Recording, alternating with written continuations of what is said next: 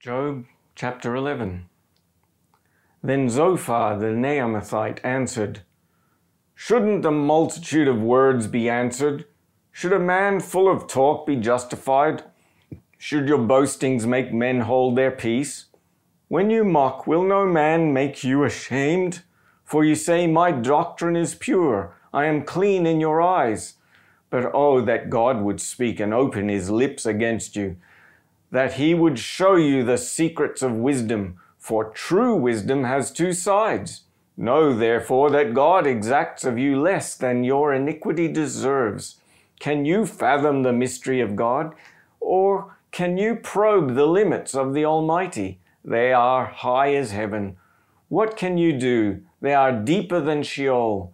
What can you know? Its measure is longer than this earth and broader than the sea. If he passes by, or confines, or convenes a court, then who can oppress him? For he knows false men. He sees iniquity also, even though he doesn't consider it. An empty headed man becomes wise when a man is born as a wild donkey's colt. If you set your heart aright, stretch out your hands toward him. If iniquity is in your hand, put it far away. Don't let unrighteousness dwell in your tents. Surely then you will lift up your face without spot. Yes, you will be steadfast and will not fear, for you will forget your misery. You will remember it like waters that have passed away. Life will be clearer than the noonday. Though there is darkness, it will be as the morning. You will be secure because there is hope. Yes, you will search and you will take your rest in safety. You will also lie down, and no one will make you afraid.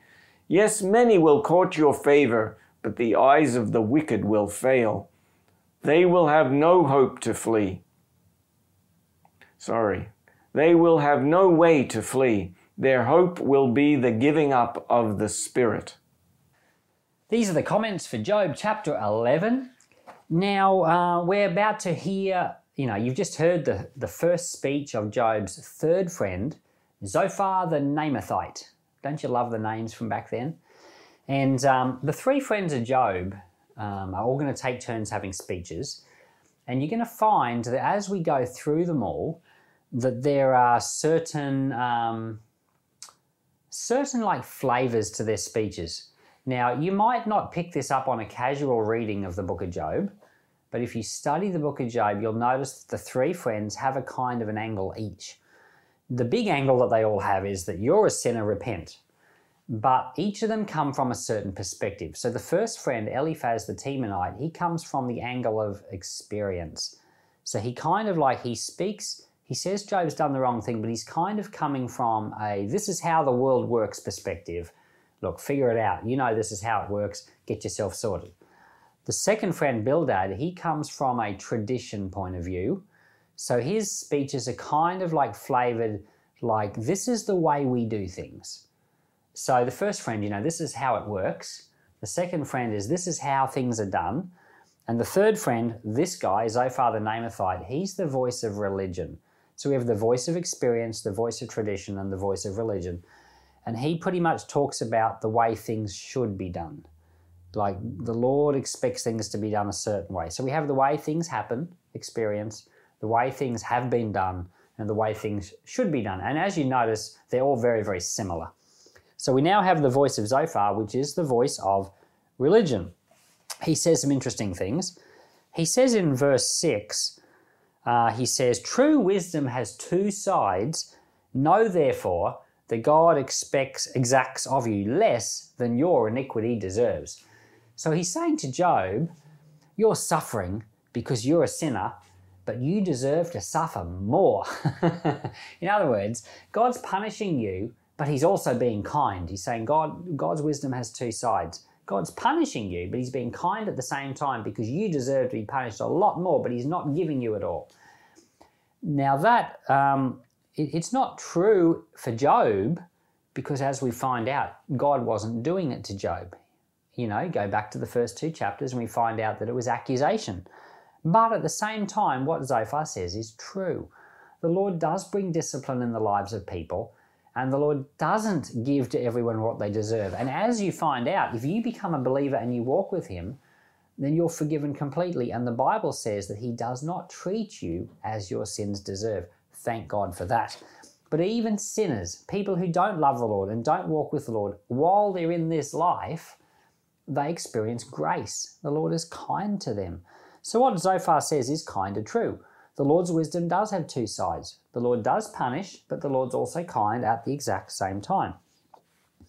In verse 10, Zophar says, If God passes by or convenes a court, who can oppose him? And what he's saying is that, like, it's he, he's basically saying it's not right to accuse the Lord. And uh, he thinks you shouldn't question God. Now, I agree it's not right to accuse the Lord, but I do think it's good to question the Lord. Not question the Lord as a kind of like you suspect his motives are wrong, not that type of questioning, but the type where you want to know what the Lord's doing.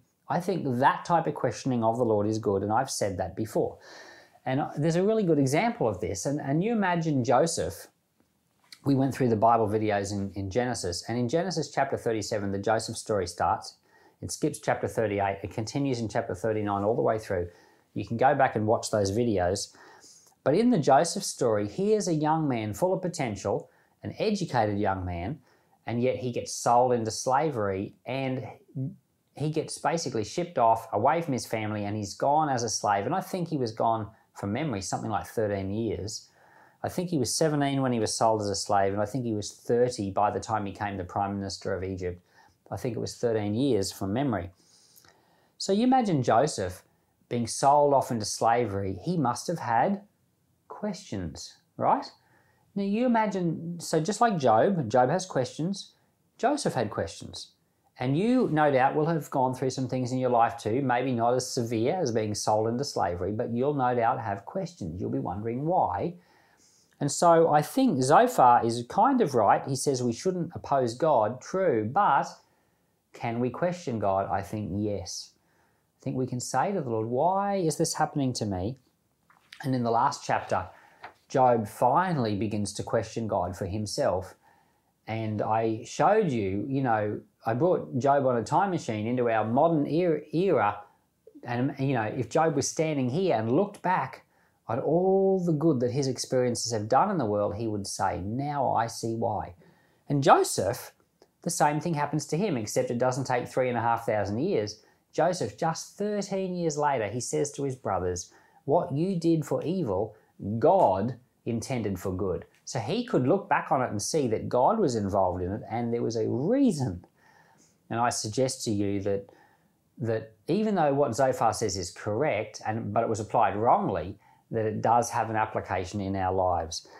And that God is at work in our lives and He is able to bring great, great good out of terrible, terrible pain.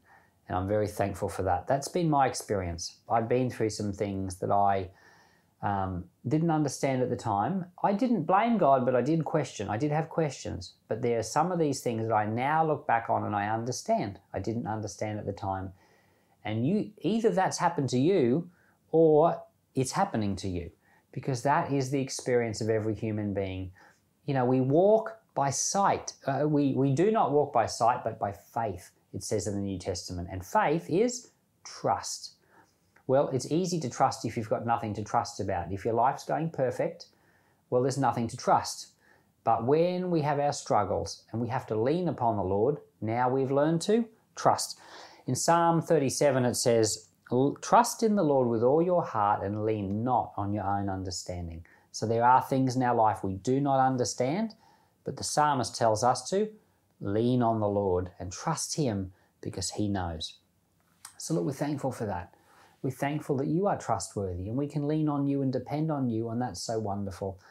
And so we come before you today and we ask, Lord, that you would strengthen our trust.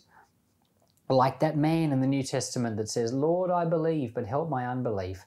Help our trust, I pray, in Jesus' name. Amen.